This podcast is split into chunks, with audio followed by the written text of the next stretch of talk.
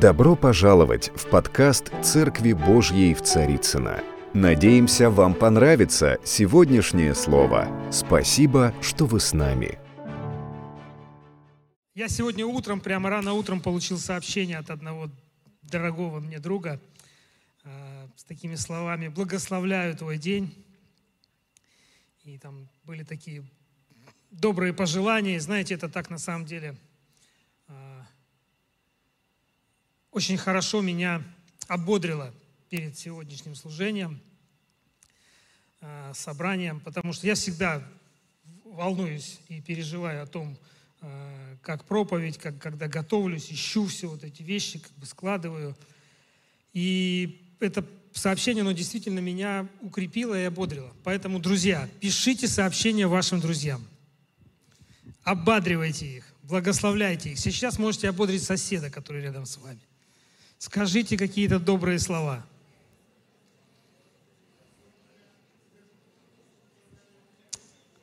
Аллилуйя. А, это же прекрасно, когда мы можем своими словами, а, делясь тем, что есть у нас сердце, через наши уста, через наши слова, а, ободривать других людей. Аминь. Скажите, случалось ли в вашей жизни а, что-то, какая-то ситуация такая, знаете, когда, может быть, ты стремился к чему-то, куда-то, может быть, продвигался там, не знаю, или путешествовал, ехал, или это в каких-то там ну, других критериях какие-то планы были, еще что-то. И вот уже, вот уже рядом, вот уже ты знаешь, что ну, осталось совсем чуть-чуть, и завтра ты как бы придешь туда, где ты должен быть.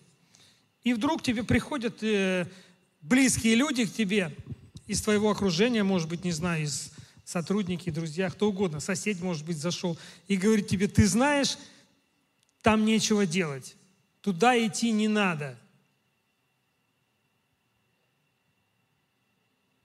Не было с вами такого? Вы счастливые люди. А вот э, в Библии есть история.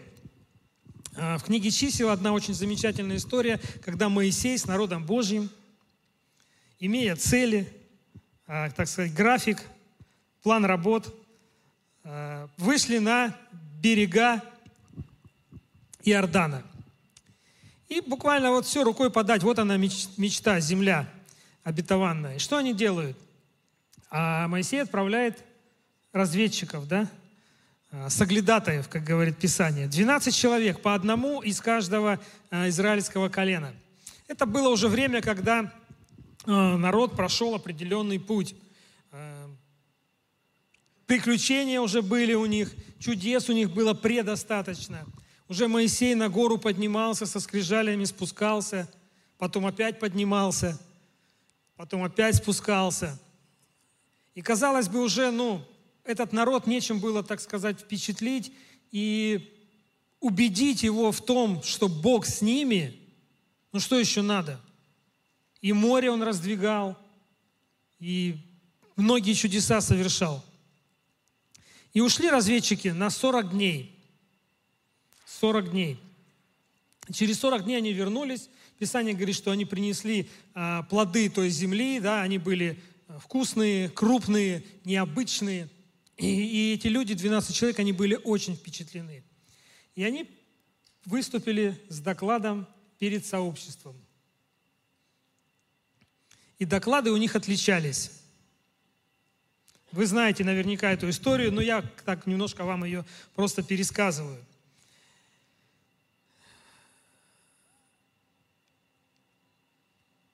Десять из них говорили одно, двое другое.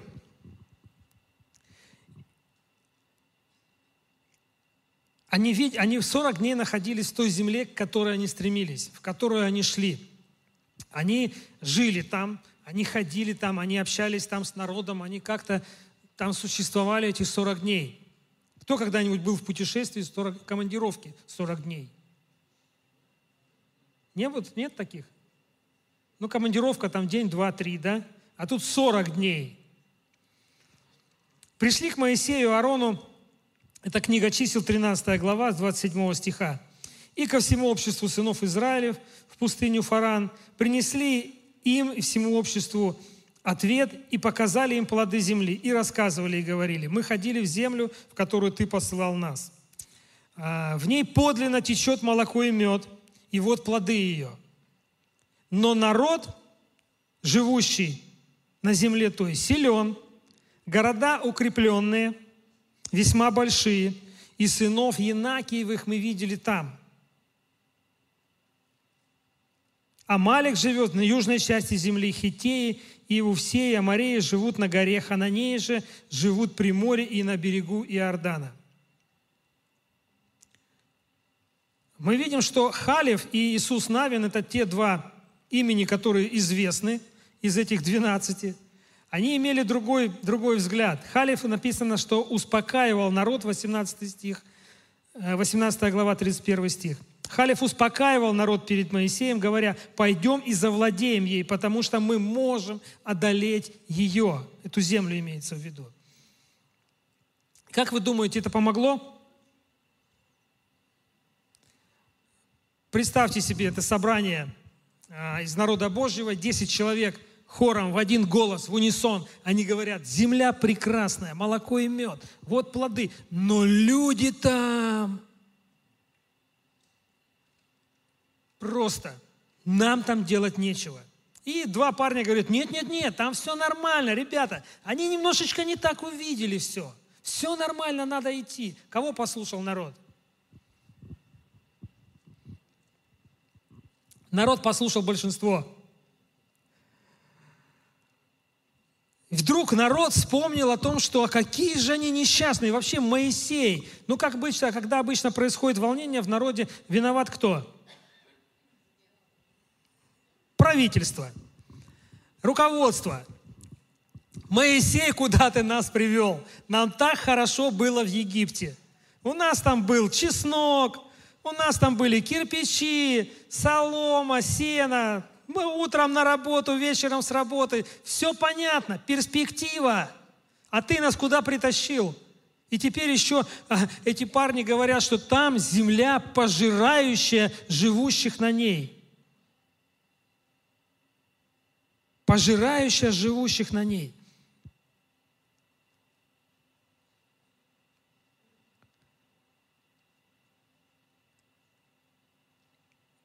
И, конечно же, они задумали э, такой радикальный ответ руководству. Побить камнями, как обычно у них это все происходит. Совершить переворот. Другого давай нам лидера. Не подходишь ты нам, Моисей. И ты, Аарон, тоже вместе с ним долой. И Моисей с Аароном написано, что они упали на лицо свое перед народом. А Халиф и Иисус Навин разорвали одежды свои и обратились к народу. Земля, которую мы проходили для осмотра, числа 14 глава, 7 стих, очень хороша. И если Господь милостив к нам, то введет нас в землю сию и даст ее нам. Землю, в которой течет молоко и мед, только против Господа не восставайте, не бойтесь народа земли сей, и будет, и, ибо он достанется нам на съедение. Защиты у них не стало. С нами Бог, не бойтесь их. Так говорил Иисус Навин. Откуда у этих двух парней, почему вдруг вот эти двое, они говорили совершенно другие вещи. Были вместе, э, ушли вместе, вернулись вместе. Ну, разные версии можно э, предположить. Может, они там по разным местам ходили. Может быть, те 10 видели одно, а эти двое совсем другое. Может, эти двое в первый попавшийся дом зашли, отсидели там 40 дней, ели, пили там, ну, какую-то гостеприимную семью попали там, не знаю, вот, знаете, вот, когда попадаешь в гостеприимный какой-то дом, вот, вот, вот, не знаю, вот в армянскую семью попадаешь, там, там всегда вот горой стол. Там 40 дней можно вообще не выходить. А те 10 оставшиеся, они, видимо, где-то вот, ну, по другим территориям ходили. Может быть такое. И вот что, вот мышление тех десяти, которые говорили, мы не можем идти против народа, ибо он сильнее нас. И распускали худую молву о земле, которую они осматривали между сынами Израилем, говоря, земля, которую проходили мы для осмотра, есть земля, поедающая живущих на ней. И весь народ, который видели мы среди ее, люди великорослые. Там видели мы и исполинов, сынов Янаковых от исполинского рода, и мы были в глазах наших перед ними, как саранча. И такими же мы были и в их глазах. Вот эта фраза меня очень сильно впечатляет. Мы были в глазах наших перед ними, как саранча. И в их глазах мы были такими же. Земля, поедающая живущих на ней. Ну, знаем, может быть, они провели какой-то там 40 дней же все-таки, да, достаточно времени, чтобы изучить настроение населения. Можно было провести там, не знаю, социологический опрос. А, как вы относитесь вот к тем людям за рекой? Какими вы их видите? Опишите в трех словах. И такой, знаешь, стоит перед ним, перед исполином. В глаз ему так раз заглянул, да, саранча. Извините, мы пойдем домой.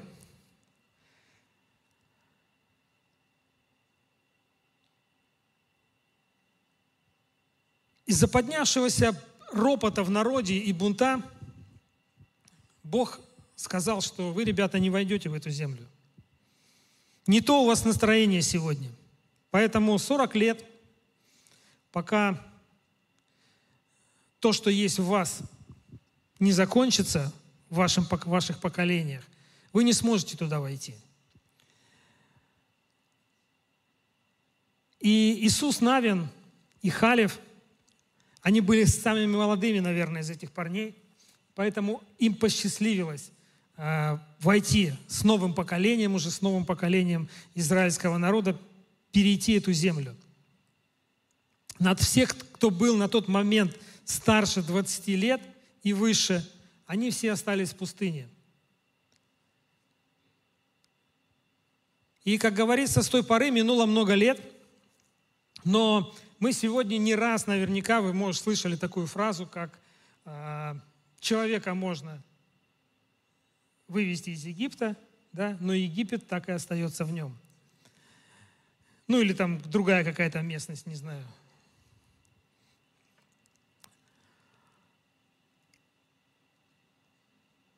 Каждый из нас прожил определенное время уже с Господом. Э, кто-то больше, кто-то меньше – кто-то год, кто-то несколько, кто-то десятилетия. И наверняка мы согласимся с тем, что мы видим, э, что не все, не все из нас, не все христиане одинаково живут одинаковую жизнь с Богом. Не все успешны э, в том или ином деле. Не все, э, каждый имеет разную глубину посвящения служению и Богу в целом. Почему так происходит? Кто-то сходит с дистанции в короткий срок.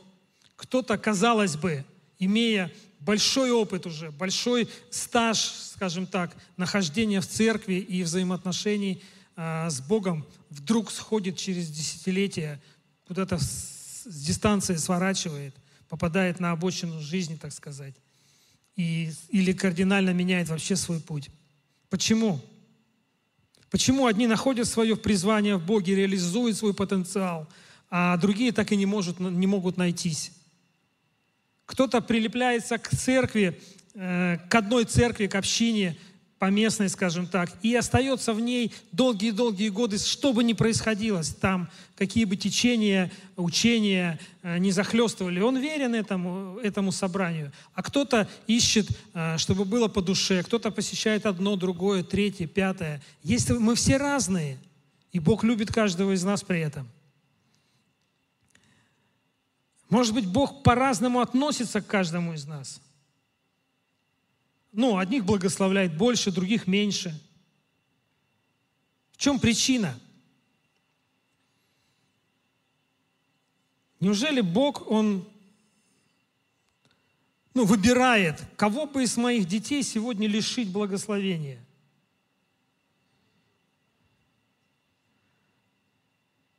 Написание говорит, что мы все благословлены. Аминь.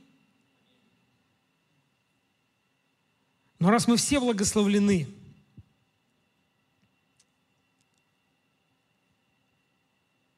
то почему тогда жизни некоторых, может быть, из нас, ну, не всегда отражают это благословение?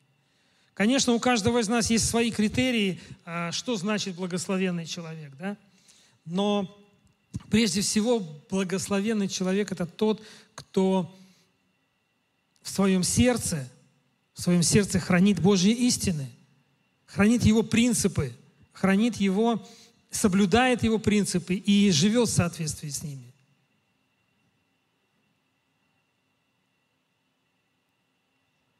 Если представить, что кому-то из нас попасть бы на место вот этих 12 парней, ну, конечно же, конечно же, мы все Халевы и Иисусы Навины, безусловно.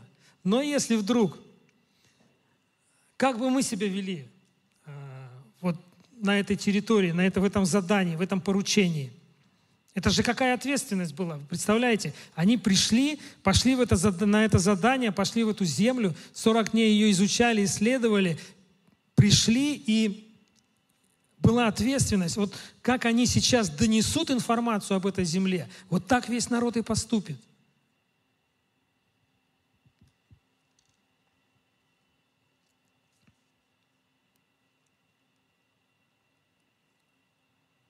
И Сегодня мы видим, как на самом деле ну, мало что отличается э, в человеческой, у человеческой натуры. Точно так же происходят какие-то вещи, э, группы людей, получая одну, видя одну и ту же информацию, да, принимая одну и ту же информацию. Каждый имеет разное мнение, и порой эти мнения, они радикально противоположные. Э, в церкви происходят какие-то процессы, в обществе происходят какие-то процессы, в политике и так далее – когда в церкви в, ну, приходят какие-то, э, как сказать, веяния, да, какие-то новшества, может быть, еще что-то, то, что, что раньше не было, то, чего раньше, может быть, не происходило. Есть люди, которые говорят, да и аминь.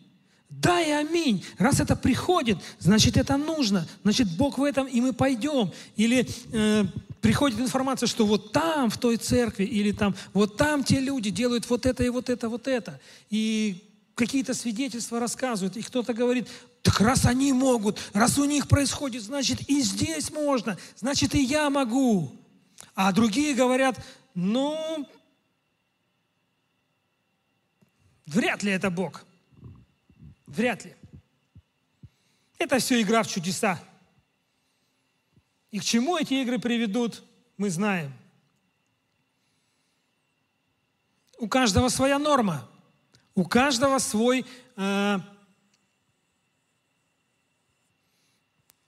свой источник, к которому он обращается, э, за, за тем, чтобы сверить то, что происходит. Этот источник, он, он находится внутри тебя – все, что в тебя вложено, вот на основании этого ты и принимаешь решение. На основании этого ты оцениваешь то, что происходит с тобой, то, что происходит вокруг тебя. Норма у каждого своя. От чего это все зависит? Это зависит, конечно же, от нашего мышления. И Бог, Он вдохновляет нас менять свое мышление, работать над этим – Павел пишет в послании к римлянам 12.2. «Не преобразуйтесь веком сим, но преобразуйтесь обновлением ума вашего, чтобы вам познавать, что есть воля Божья, благая, угодная и совершенная». Коринфянам он пишет, «Всякое превозношение, восстающее против познания Божия, пленяем всякое помышление в послушание Христу» всякое помышление пленяем в послушание Христу. Что влияет на то, как мы живем?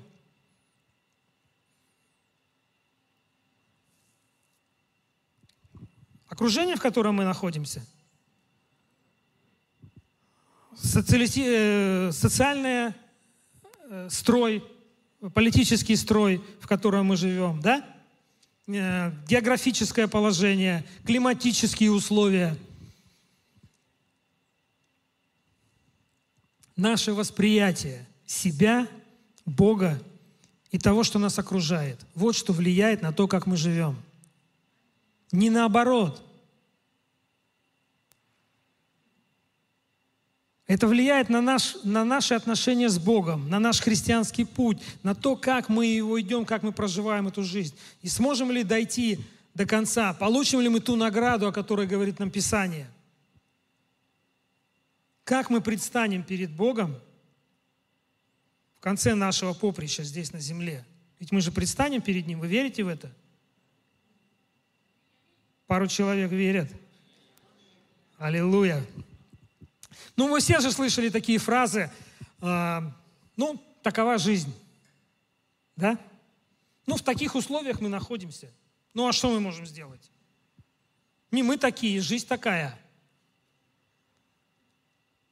Мол, то, что нас окружает, влияет на нас. Еще раз повторю, то, как мы воспринимаем себя, как мы воспринимаем Бога и мир вокруг нас, это влияет на нашу жизнь. Это влияет на наши отношения к жизни и на, на, на эффективность нашего служения Богу. Бог, Он как никто другой, как никто другой заинтересован в том, чтобы наше восприятие соответствовало Его восприятию. Чтобы мы воспринимали э, себя прежде всего так, как Он нас воспринимает, каждого – этот мир, чтобы мы воспринимали так, как Он его воспринимает. И, конечно же, чтобы мы его воспринимали таким, каков он есть на самом деле. Не таким, каким э, мы можем видеть его через события какие-то или через информацию, которую мы где-то когда-то получаем. И Бог, Он сделал максимум максимум того, что возможно, для того, чтобы у нас была возможность изменять наше понимание, изменять наши нормы, с которыми мы приходим. Куда приходим? В церковь, к Богу. Аминь. Мы же церковь.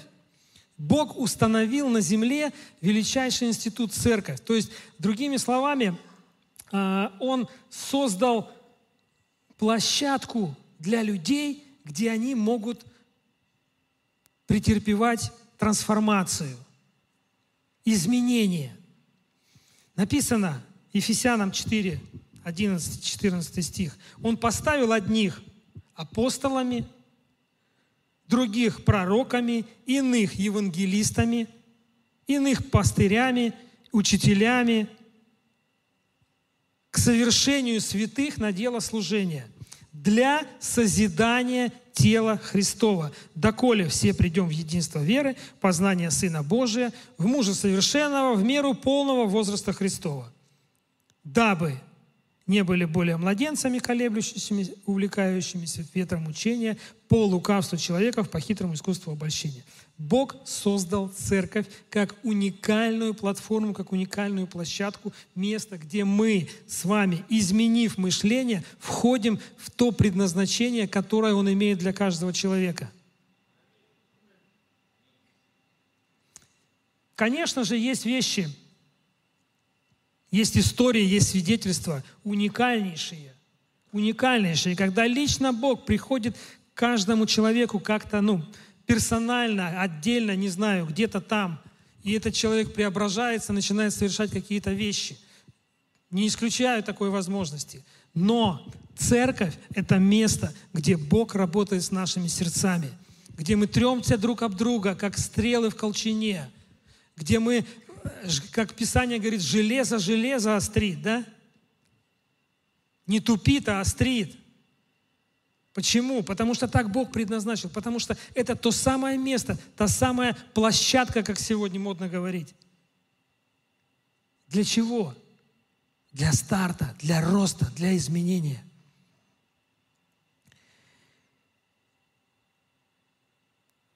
Что, что именно означает вот это слово полнота возраста Христова? Ну, полнота, она всякая бывает. Может быть, это тоже не исключено. Но я думаю, что Бог закладывал здесь нечто другое. Знаете, все родители хотят вложить в своих детей лучшее. Аминь. У кого есть дети? Вы же хотите, чтобы они были лучшие. Прям лучшие-лучшие. Прям лучше вас вообще. Да? И то, что у вас не получилось, чтобы у них обязательно получилось. А иногда родители действительно хотят вылепить из своих детей то, еще, что у них не получилось, знаете, как бы. И мы тогда там создаем там, спортсменов, там, чемпионов растим и так далее. Отличников. Слава Богу за то, что у нас есть эта возможность, у нас есть это желание вкладываться в своих детей. И Бог Отец, Он точно так же, Он имеет желание вкладываться в своих детей.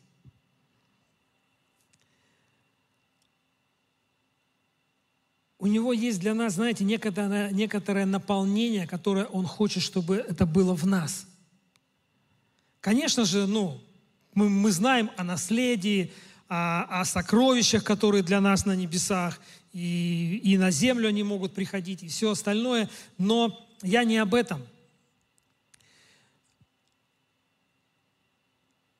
Помните, Иисус говорил, я делаю все то, что видел у Отца. Все, что я делаю, Он говорит, я видел у Отца. Мы не можем, не сможем – вложить в наших детей то, чего нет в нас. Кто-то сказал из великих, наверное, не знаю, может быть, это совсем простой человек на самом деле это сказал. А, самое ценное, что мы можем дать нашим детям, это крылья и корни. Крылья, чтобы они умели летать, и корни, чтобы они знали, куда им можно вернуться – и Бог, Он хочет, чтобы мы выросли до Его нормы мышления, чтобы наше понимание было аналогичным Его пониманию, чтобы наша норма, она соответствовала Его норме. И Он хочет, чтобы наша норма, чтобы наша норма мышления, она стала «Я и Отец одно». Как Иисус говорил, «Я и Отец одно». И Бог, желание Бога, желание Его сердца, чтобы каждый Его сын и каждая Его дочь мыслили точно так же. Я и Отец – это одно. Мыслишь ли ты сегодня так же?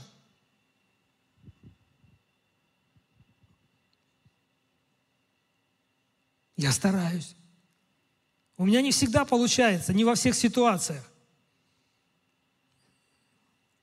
Но я стараюсь, я делаю эти шаги. Я меняю, я работаю над тем, чтобы мое мышление, оно подтягивалось к его норме. Нам показывает это слово, Библия. Но есть другая норма, которая вокруг нас витает в атмосфере, так скажем. И знаете, на самом деле, тут даже не вопрос, принимаем мы трансляцию этого мира в свою жизнь, в свое сердце, в свою душу. А вопрос в том, насколько это уже нами обладает. Да, потому что ну, мы родились в этом, мы растем в этом, мы живем в этом. Большую часть времени мы проводим среди этого. Я недавно по работе э, был в одном месте, в Прорабской, на одной стройке. Мне прям физически плохо стало. Вот как люди разговаривают. Вот просто –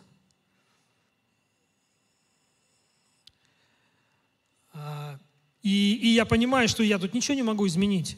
Но не моя эта территория. Ну, сейчас, во всяком случае. Я пока не готов. Не хватает у меня еще силы, как бы, на какие-то вещи. Но есть другие люди, у которых хватает, я точно знаю. Потому что я был там же, в этом же месте через какое-то время, когда а, один ну, большой руководитель этой стройки приехал и там проводил планерку. И все были такие вежливые. Даже, даже намека на нецензурное слово не было. Все культурно, оказывается. И кран может поднимать, и, и какие-то материалы перемещаться. И это все можно объяснять. И все понимают.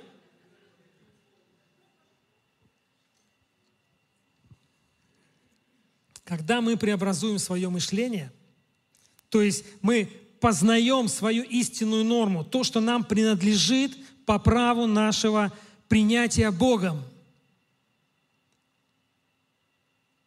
открывается наша способность различать Что это за птицы над нами летают? И открывается, развивается наша способность иметь власть и силу запрещать им видеть гнезда на нашей голове. Норма, норма – это то, как мы себя чувствуем обычно. Знаете, когда, когда нам не надо прилагать усилия, вот просто я себя всегда так чувствую. Я всегда чувствую себя никому не нужным, незаметным. Или я чувствую себя царицей всегда и везде.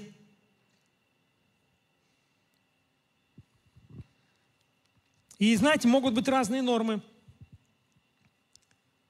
Это то, те истины, внутренние истины, которые есть в каждом из нас, которые управляют нами. Это могут быть а, такие истины, как Бог благ всегда. Нравится такая норма? Он любит меня всегда.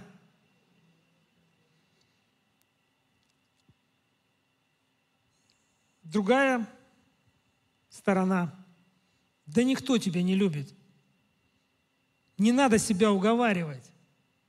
Такие мысли тоже есть. Они тоже витают, они тоже прилетают. И люди со здоровой, здравой нормой, они легко распознают вот эти вещи, которые происходят вокруг, которые витают в атмосфере, а, что это ложные, ложные сигналы, и тебе не нужно с ними соглашаться. Понимание нашей нормы и утверждение в ней помогает нам различить, какие мысли наши, а какие вражеские. Какие мысли нужно впускать и с какими мыслями нужно соглашаться, а с какими не нужно – Враг человеческий, он использует тысячи способов. У него есть тысячи вариантов, как вкрутить тебе какую-то мыслишку. Мысли, мотивы, желания –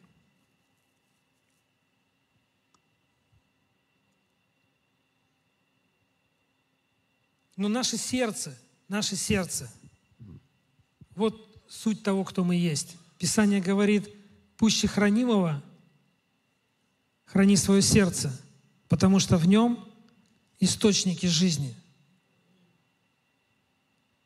В нем источники жизни. То есть источники жизни, они находятся внутри тебя.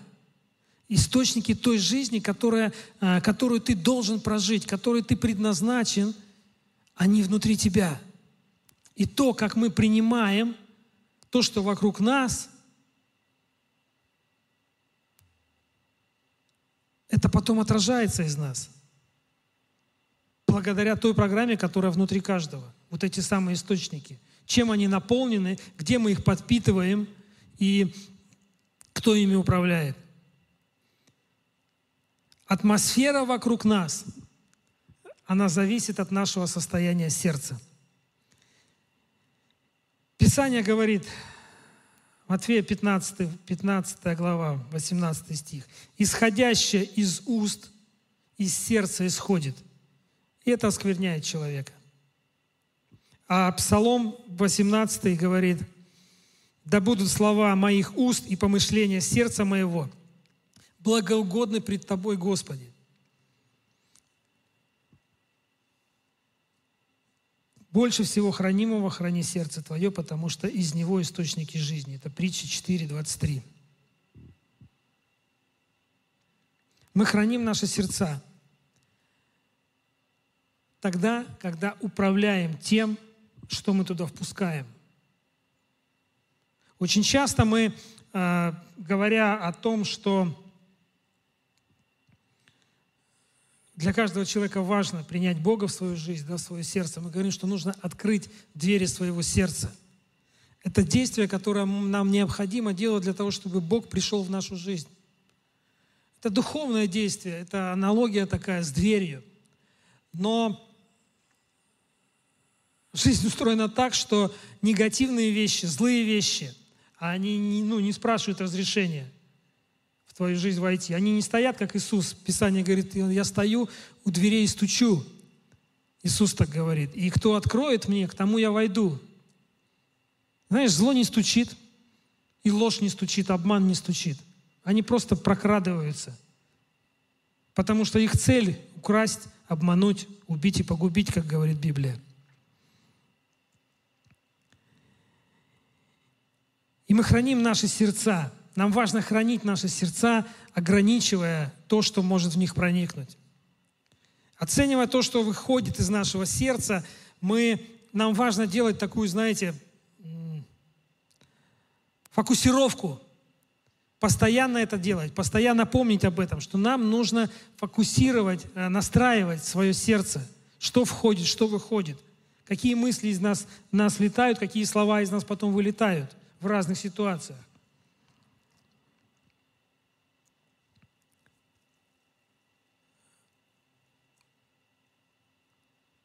В Евангелии от Луки, помните историю, когда а, господин сказал, кто верный и благоразумный домоправитель, которого господин поставил над другими слугами раздавать им все свое время, в свое время меру хлеба. Блажен раб тот, которого господин его, придя, найдет поступающим так. А, здесь речь идет о домоуправителе, о том, кого господин назначил – управлять а, домом в его отсутствие.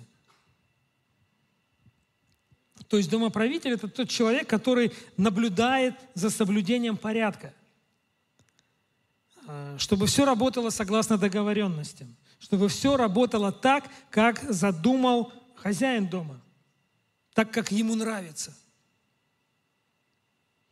Бог нам с вами доверил наблюдение за соблюдением порядка здесь, на земле. Кто в это верит? Это действительно так. Если бы это не было так, но ему нет смысла оставлять нас здесь. Если бы это не было так, то вот каждый всякий раз, когда люди сюда выходят и говорят, все, Господь, я твой. Они просто должны улетать на небо, в Его объятия, и там наслаждаться жизнью. Но мы же остаемся здесь, Почему? Потому что у нас есть поручение. Потому что у нас есть поручение. Потому что мы домоправители. Здесь на земле Божьи управители.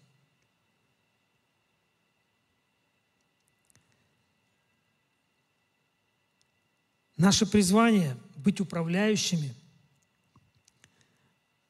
Это также распространяется на наши сердца. Прежде всего мы должны быть управляющими своей жизни, своего духа, своего сердца – Как мы можем изменять атмосферу э, в своем сердце? Как мы можем ее соблюдать? Чем мы можем ее наполнять? Конечно же, это Слово, конечно же, это Писание. Э, Библия, Библия говорит, да не отходит сия книга, не отходит сия книга. То есть всегда пребывай в этом. Всегда пребывай в этом. Но также нам важно определить убеждения, которые Э, предопределяют наши действия. Почему мы поступаем так или иначе в тех или иных ситуациях. Самый простой такой пример для меня, опять же, из опыта жизни, из опыта служения. Э, когда молодые люди, когда супруги начинают жить вместе, в супружестве, каждый из них приходит со своими убеждениями, со своим опытом – принеся его из своей семьи прежней. В одной семье двое молодых прекрасных людей а, поженились, и через какое-то время возник конфликт. И когда стали служители им помогать, разбираться, выяснилось, что а, он до, до свадьбы, до брака жил в семье с мамой – и мама всегда гладила рубашки. Отцу гладила рубашки, ему гладила рубашки. Такой был порядок. Мужики утром встали, рубашку взяли, одели и ушли по работам. А в ее семье отец сам себе гладил рубашки. Тоже нормально, тоже правильно. Ну, такой порядок. Эти двое создали свою семью. Каждый пришел со своим опытом. И в результате конфликт. Рубашки не гладятся. Как я пойду на работу в мятой рубашке? Ну, разобрались, слава Богу. Но я это к чему? Я это к тому, что есть убеждения, знаете, которые лежат на поверхности, с которыми легко разобраться, как с этой рубашкой. Но есть более глубокие вещи, которые мы перенимаем как норму, это становится нашей нормой. И мы живем с этим, даже не замечая, как мы можем ранить тех людей, которые рядом с нами, которых мы любим, за которых мы готовы жизнь отдать, но при этом мы причиняем им боль. Эти убеждения являются корнем вот этой той самой нормы. И они идут либо от истины, либо они идут от лжи, которую когда-то мы принимаем в свою жизнь. И если, конечно же, основанием является ложь, то без Бога мы не сможем с этим справиться. Потому что только Его свет, Он может высветить в твоем сердце самые потаенные уголки. Он может высветить в своей душе самые тайные места, которых ты даже, ну ты, ты, ты знаешь о них точно, но ты не хочешь туда обращать свой взор. Тебе так проще и легче. Такие внутренние мысли, знаете, как я никому не могу доверять, я никому, меня никто не слышит, мой голос не имеет значения – Это корни нашего прошлого опыта, который мы приняли подсознательно, может быть, вообще даже не обратив внимания, знаете, как, как говорится, мимо шел, кто-то чихнул, ты, а ты вдохнул в это время, и все, у тебя насморк. И ты нормально к этому относишься же, ты сразу же тоже чихнул, а понял, сразу в аптеку пошел. Понимаешь? Ты же не говоришь человеку, который чихает где-то рядом, останавливаю,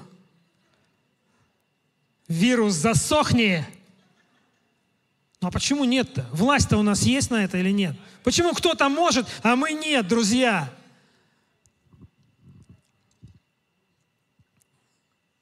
И многие люди, переживающие боль в прошлом, они с трудом открываются другим людям. Так мы устроены. Никто после того, как получил какую-то рану, но не ходит с душой на распашку. Мы стараем, мы оберегаем себя, мы стараемся уклоняться теперь от людей, да и от Бога тоже. Именно, именно это произошло тогда в пустыне. Десять человек, они транслировали свое убеждение.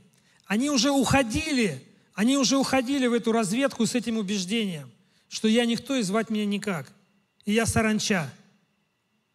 И они вернулись с тем же самым убеждением. И они его транслировали. Знаете, есть а, такое понимание, как вибрация. Когда мы говорим, воздух вибрирует. Именно поэтому мы слышим. А, а еще есть духовная вибрация которая выходит из сердца как раз, из твоего духа, из твоего мотива, из твоего мышления. И что ты говоришь, и как ты говоришь. И когда эти две вибрации совпадают, вот тогда происходят либо великие э, достижения, да, либо великие разрушения. Вот там как раз произошло разрушение, потому что вибрация этих десяти человек, десяти парней, она э, сошлась с вибрацией в народе. В унисон, так сказать, пошла. Говорят, что а, ну, там какое-то количество людей, да, если в ногу идут по мосту, то создается такая вибрация, что мост может разрушиться. Вот это самое произошло в народе. Вибрация десятерых совпала с вибрацией э, населения. И произошел конфликт очень сильный. Десять человек транслировали свои убеждения – и они откликнулись в сердцах народа, потому что у всех у них был, был вот этот корень, были вот эти неверные, ложные убеждения о том, что они никто и звать их никак, которые они приняли из поколения в поколение, э, когда находились в рабстве, в том самом Египте. Сотрудничая с неправедными убеждениями, мы позволяем их посланиям транслироваться из нашего собственного сердца. Знаете, есть люди, которые как бы ну, притягивают к себе какие-то вот постоянные приключения. А, или а, есть люди, которые, когда разговариваешь с людьми, иногда вот а, по долгу служения, как говорится, мы общаемся, и кто-то открывается. И очень много людей говорят, что ну, да я, я даже подходить не буду. Я даже подходить не буду. Почему? Ну, потому что меня все равно никто не, ну, не услышит даже. На меня даже никто не обратит внимания. Почему? Ну, потому что я всегда, я вот так я подходил, и никто даже не обращал внимания там. В церкви это тоже, ну, запросто. Кто-то говорит, что пастор не здоровается с ним. Один человек мне рассказывал, говорит, да он никогда со мной не здоровается. Я говорю, в смысле? Ну так. То есть ты к нему подходишь и говоришь, здравствуйте, пастор. А он говорит вот так тебе. Кто тут что? А, мне показалось. Вот так, да? Ну нет, конечно, не так. Я там стою, как бы, ну, ну а ты допускаешь, что, например, вот, ну, я по себе, вот я как бы, у меня там э, со зрением, вот видите, я в очках, да, Иногда я могу не видеть там лица человека, который стоит. Я не вижу, куда взгляд его смотрит, например. Он, может быть, смотрит на меня, ждет, что я поздороваюсь. А когда человек мне рукой махает, я обязательно отвечу в ответ. И когда мне руку протягивают, я всегда протяну вперед ее. Почему? Потому что есть убеждение. Есть убеждение, которое где-то когда-то кем-то было вкручено в твою жизнь, впечатано в твое сердце. И Бог, Он может с этим разобраться – Бог, Он хочет, чтобы ты соответствовал Его норме. Когда Он говорит тебе, когда ты слышишь от Него, что ты мой возлюбленный, ты драгоценный мой сын, я за тебя отдал самое дорогое. Я отдал Иисуса на крест. Для того, чтобы ты мог быть в моих объятиях. Для того, чтобы ты могла жить той жизнью, которую я предназначил для тебя от самого начала.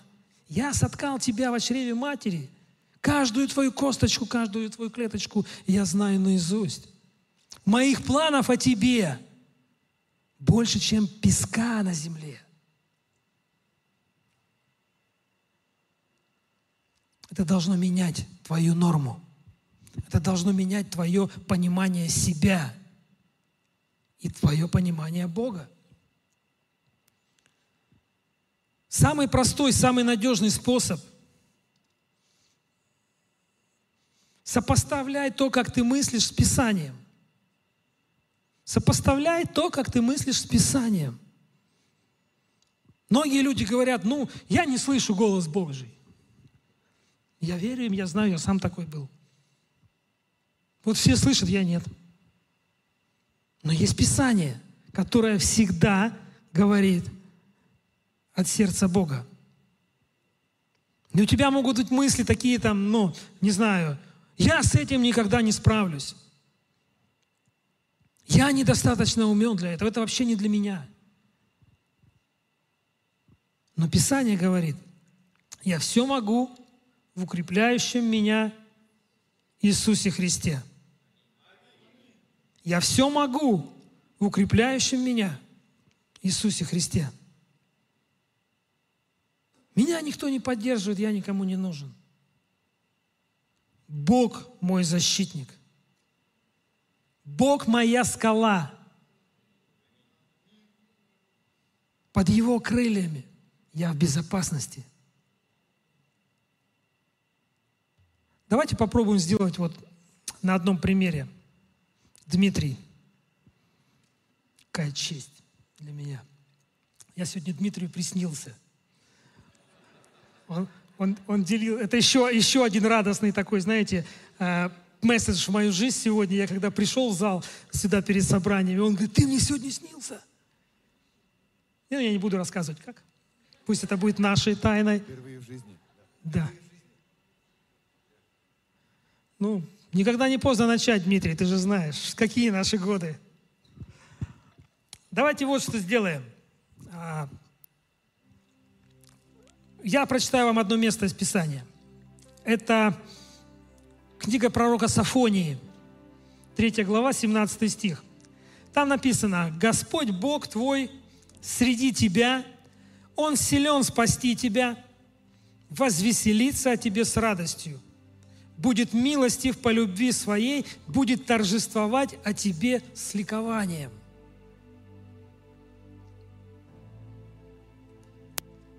Господь Бог твой среди тебя. Он силен спасти тебя и возвеселиться о тебе с радостью. Будет милостив по любви своей и будет торжествовать о тебе с ликованием.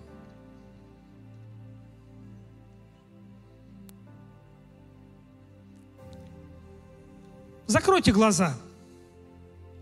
Ну, если хотите. Можете не закрывать, можете не делать этого. Вы свободные люди. Но если вы хотите зайти немножко дальше обычного, просто закройте глаза сейчас и повторите вместе со мной. Господь, Бог мой, Он посреди меня –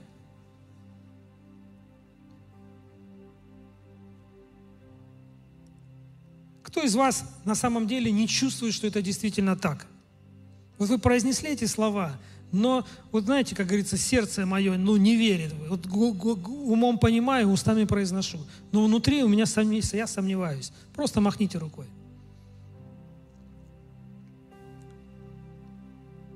Давайте продолжим. Повторите следующее. Он будет милостивым своей любви ко мне.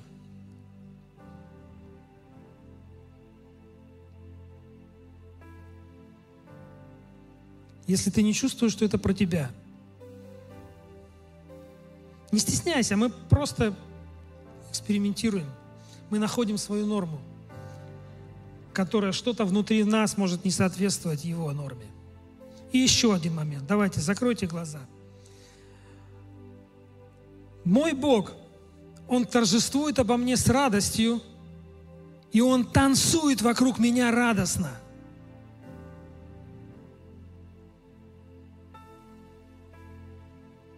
Кому из вас трудно поверить в это? Так написано. Он будет торжествовать о тебе с ликованием. А, в, в оригинале вот эти слова, слова, слово «лики», «ликование», которые переведены в нашем синодальном переводе, это слово, означающее «танцы». Он будет торжествовать о тебе, танцуя. Ты веришь, что Бог танцует вокруг тебя? Такой Бог. Танцует вокруг тебя. Вот, вот, так мы, вот так можно найти норму ложную норму, которая не соответствует тебе, если ты сомневаешься в том, что написано в Писании, если ты думаешь, что это не про тебя, ты можешь просто сказать, Дух Святой, какое мировоззрение во мне не соответствует твоей норме? Когда это пришло в мою жизнь? Кто научил меня так верить? Когда я в это поверил? Спроси, может быть, тебе нужно кого-то простить, может быть, каких-то людей, может быть, э, кто-то из близких, из дальних. Не потому, что они злые, не потому, что они враги, нет, совершенно нет. Просто так складывалась жизнь. Такая была какая-то жизненная ситуация или еще что-то. И кто-то вложил тебе эту мысль. Ну вот видишь, никто тебя не замечает. Тебя никто не слышит. Ты никому не нужен. Спроси Духа Святого. Можешь ли ты, Господь, Дух Святой, убрать из моего мышления все неправильные нормы, все, что не соответствует тебе – Все, что основывается на этой лжи, в которую я когда-то поверил. Господь, а как звучит Твоя истина? Дай мне Твое Слово, дай мне Твое место Писания, дай мне понять и увидеть, как Ты видишь меня, как Ты думаешь обо мне, какой я в Твоих глазах.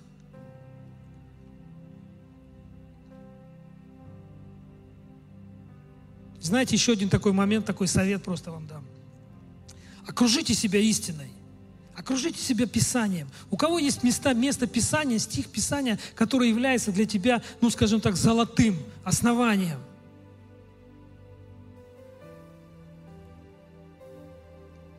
Напишите его на листе бумаги, не знаю, напечатайте на принтере. Просто фломастером напишите, на холодильник повесьте. Что у тебя на холодильнике висит? Копенгаген и Ташкент. Я в Баку тут был и забыл купить магнитик, представляете? У тебя есть на холодильнике магнитик Церковь Божья Царицына? Аллилуйя!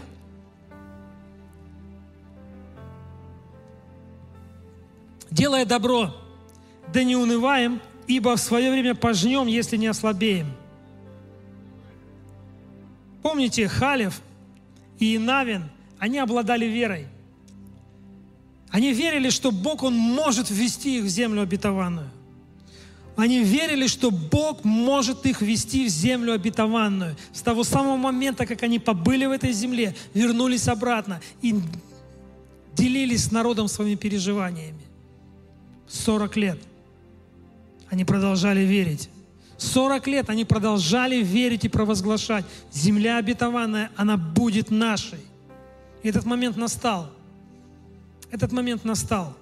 И пусть нас тоже не смущает, друзья мои, что может быть, ну не все, не сразу, но важно оставаться на пути. А важно оставаться на пути вот этого нового семени в твоей жизни, новых провозглашений, новых слов, новых мыслей. И даже если вы видите, что вы все еще пожинаете старую жертву, жатву, простите, ну, потому что насеяно было, да, то все равно продолжайте сеять новые семена. И придет момент, придет время, когда на вашем поле поднимется новый урожай – когда ваше поле принесет хорошие, добрые плоды. И, возможно, не так много осталось. Не останавливайся, не останавливайся. Продолжай работать над своим мышлением, продолжай искать эти неправильные нормы и менять их на Божью истину. Аминь. Аминь. Господь, я прошу Тебя, чтобы каждый из нас принимая в свое сердце, может быть, какие-то короткие фразы от тебя, короткие слова о том, что ты благ, о том, что ты есть любовь. Принимал это как семя.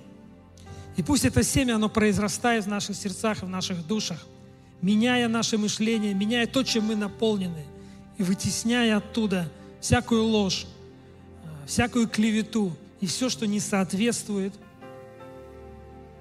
тебе,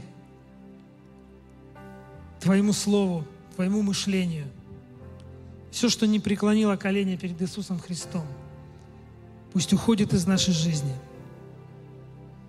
потому что мы принадлежим Тебе. Потому что Ты тот, кто взял нас в свой удел, и Ты хочешь наполнить нас, каждого, мерою добрую, нагнетенную, утрясенную. И да будет так. Аминь. Дорогие друзья, спасибо, что были с нами. И до встречи на следующей неделе на подкасте «Церкви Божьей в Царицына.